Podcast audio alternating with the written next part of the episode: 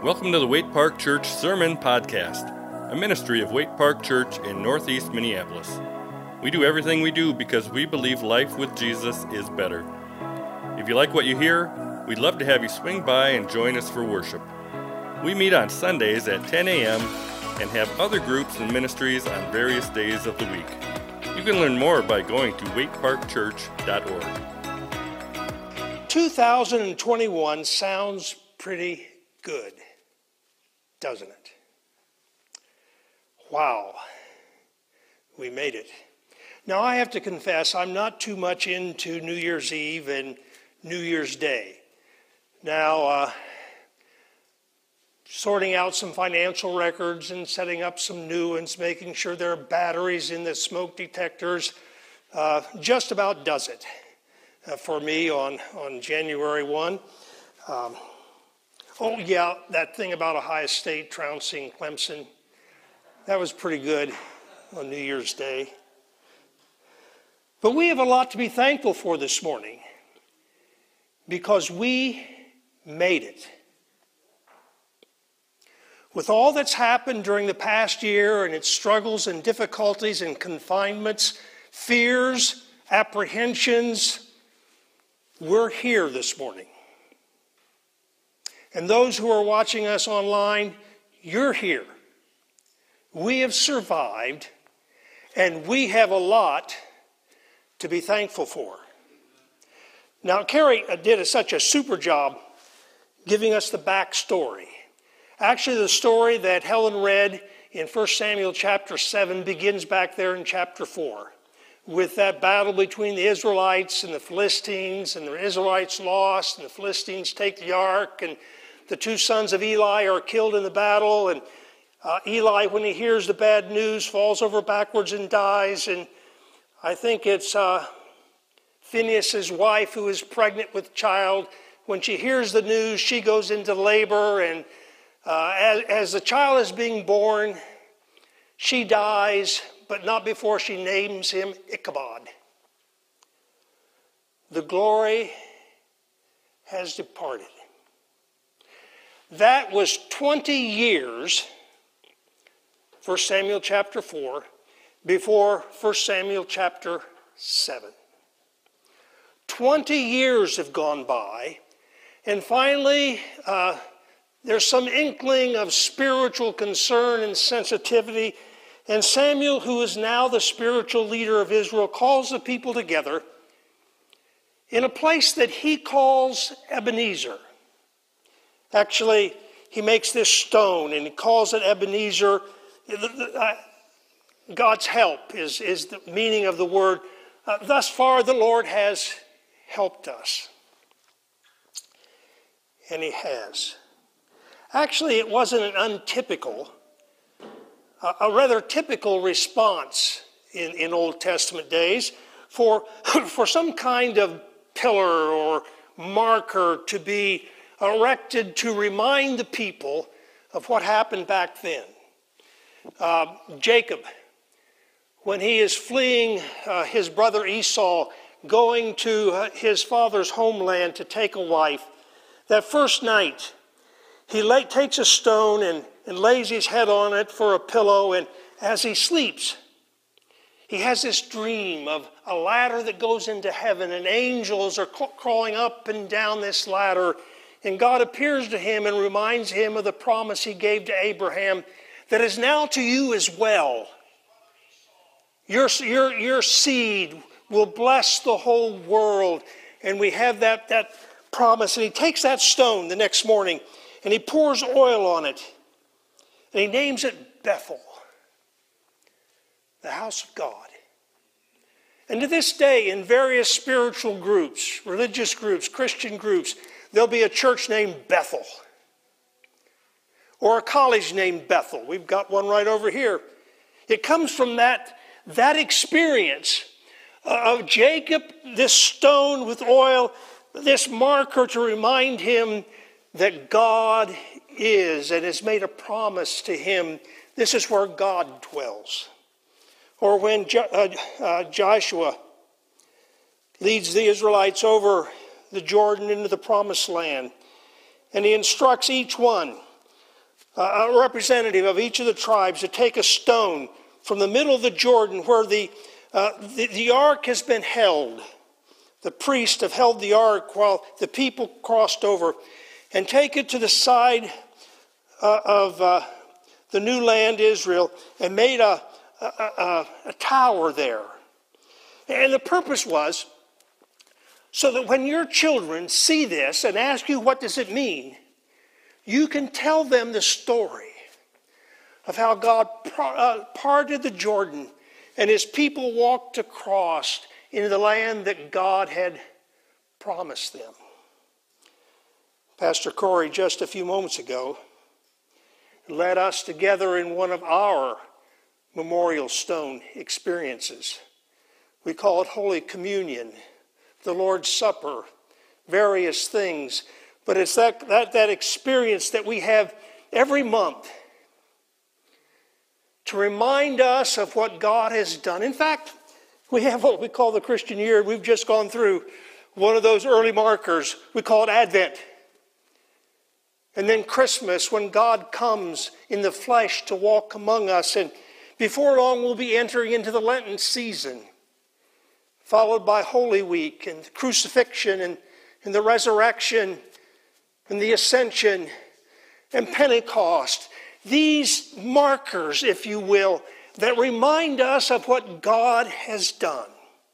But more than that, in fact, uh, the scholars differ a little bit or have a couple opinions about this Ebenezer name.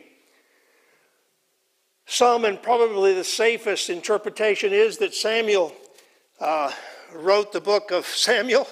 Sounds kind of self evident.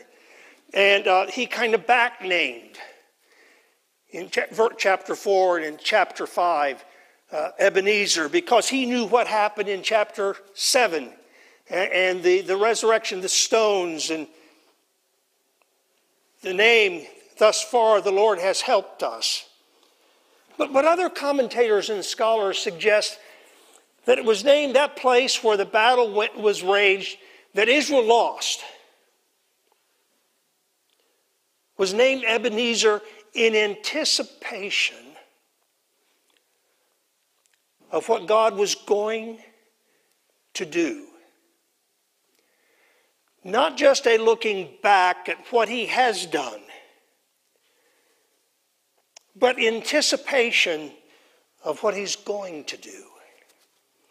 So it's not only the look back, but it's a look ahead. And when we take communion, for example, we do this as oft as we do it in remembrance of him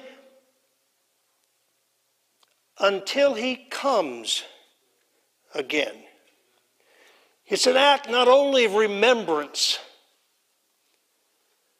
but an act of anticipation of what God is yet to do. I, have got a, a, bit of a confession to make.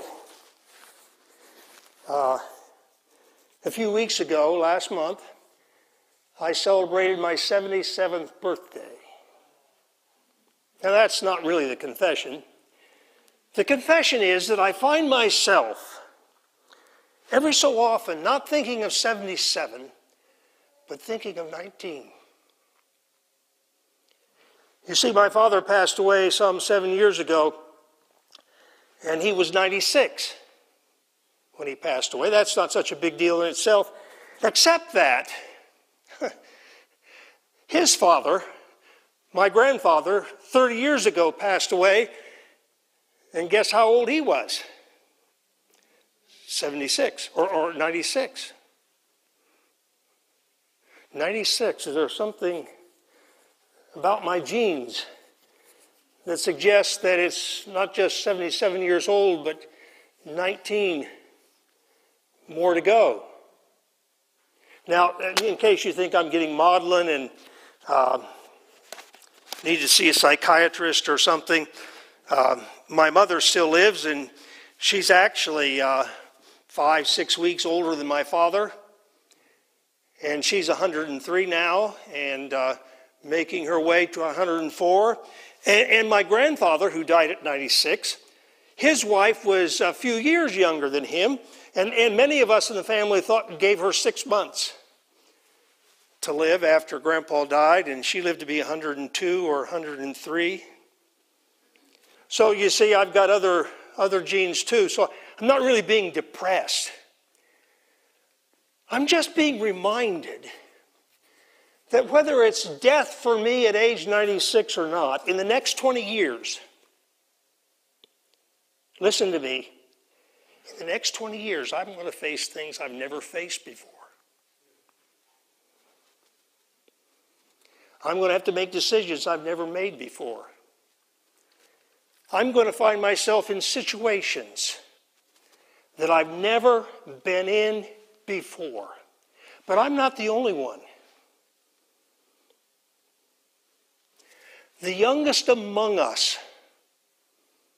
Think of this. I, I think in the uh, Advent uh, wreath lighting and so forth, uh, in the last few days, one of the families had had a, a new child within the last few months since we've been in all this, this trouble. And to think, in 20 years, that child will have graduated from high school.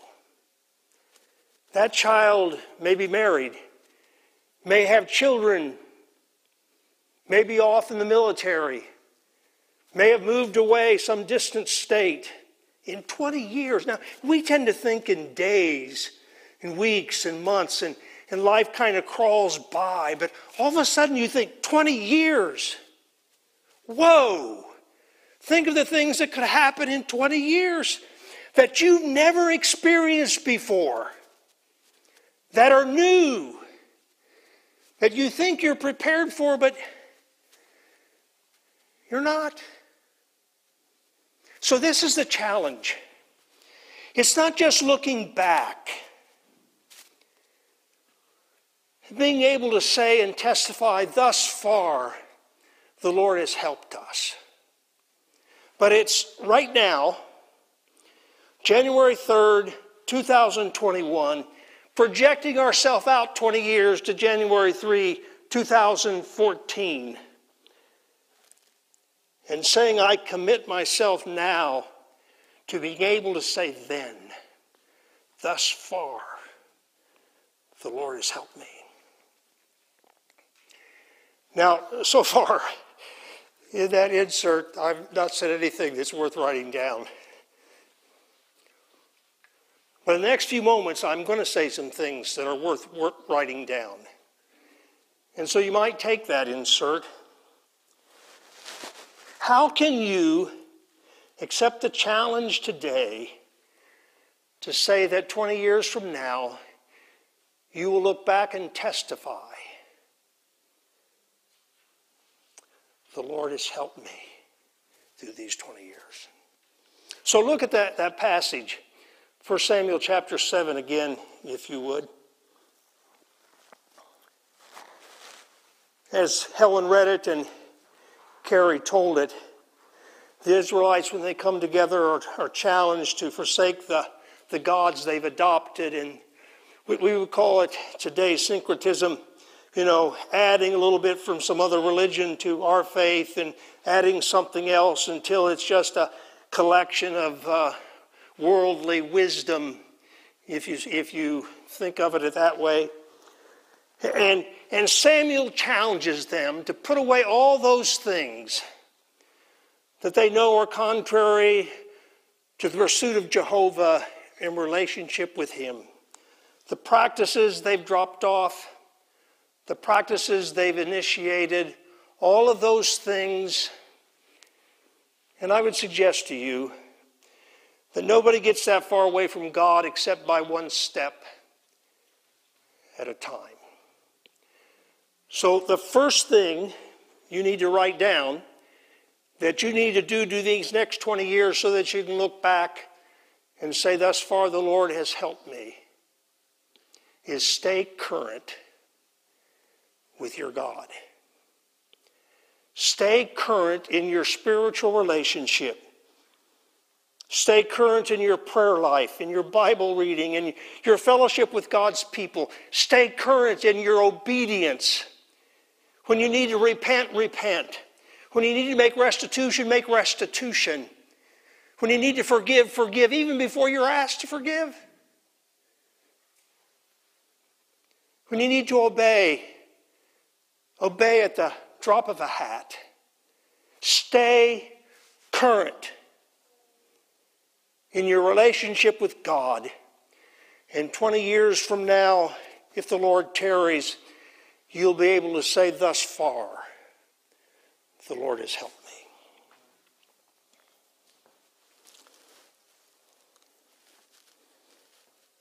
me. In all things, all the time, consult God. Now, I see contrast between the story in Samuel uh, chapter 4 and chapter 7. The Philistines are involved both times. But I, you know, it doesn't really say it, but this is just kind of the way I, I imagine it happened back there in chapter 4. Uh, the Philistines uh, maybe gathered together and made an uproar, and the Israelite leaders uh, uh, said, Hey, you know, we got to do something about this. And so they rush out to war uh, against the Philistines, and, and the battle doesn't go well. You know that story. You read it here in chapter 7, it's different. They've come together and they're worshiping, and there's a lot of noise and clamor, and the Philistines hear it, and they say, Oh, they're getting ready to go to war. Let's go out against them. And, and, the Israelites hear about the Philistines coming, and they say, Oh, Samuel, call out to God that he might. You know, I don't think they ever called out to God back in chapter 4. It was an afterthought. Hey, we're in over our heads. You know, 4,000 of our brethren have killed, been killed in war this day. I got an idea. Let's send back for the ark the presence of God, and, and let's, let's patch this thing up.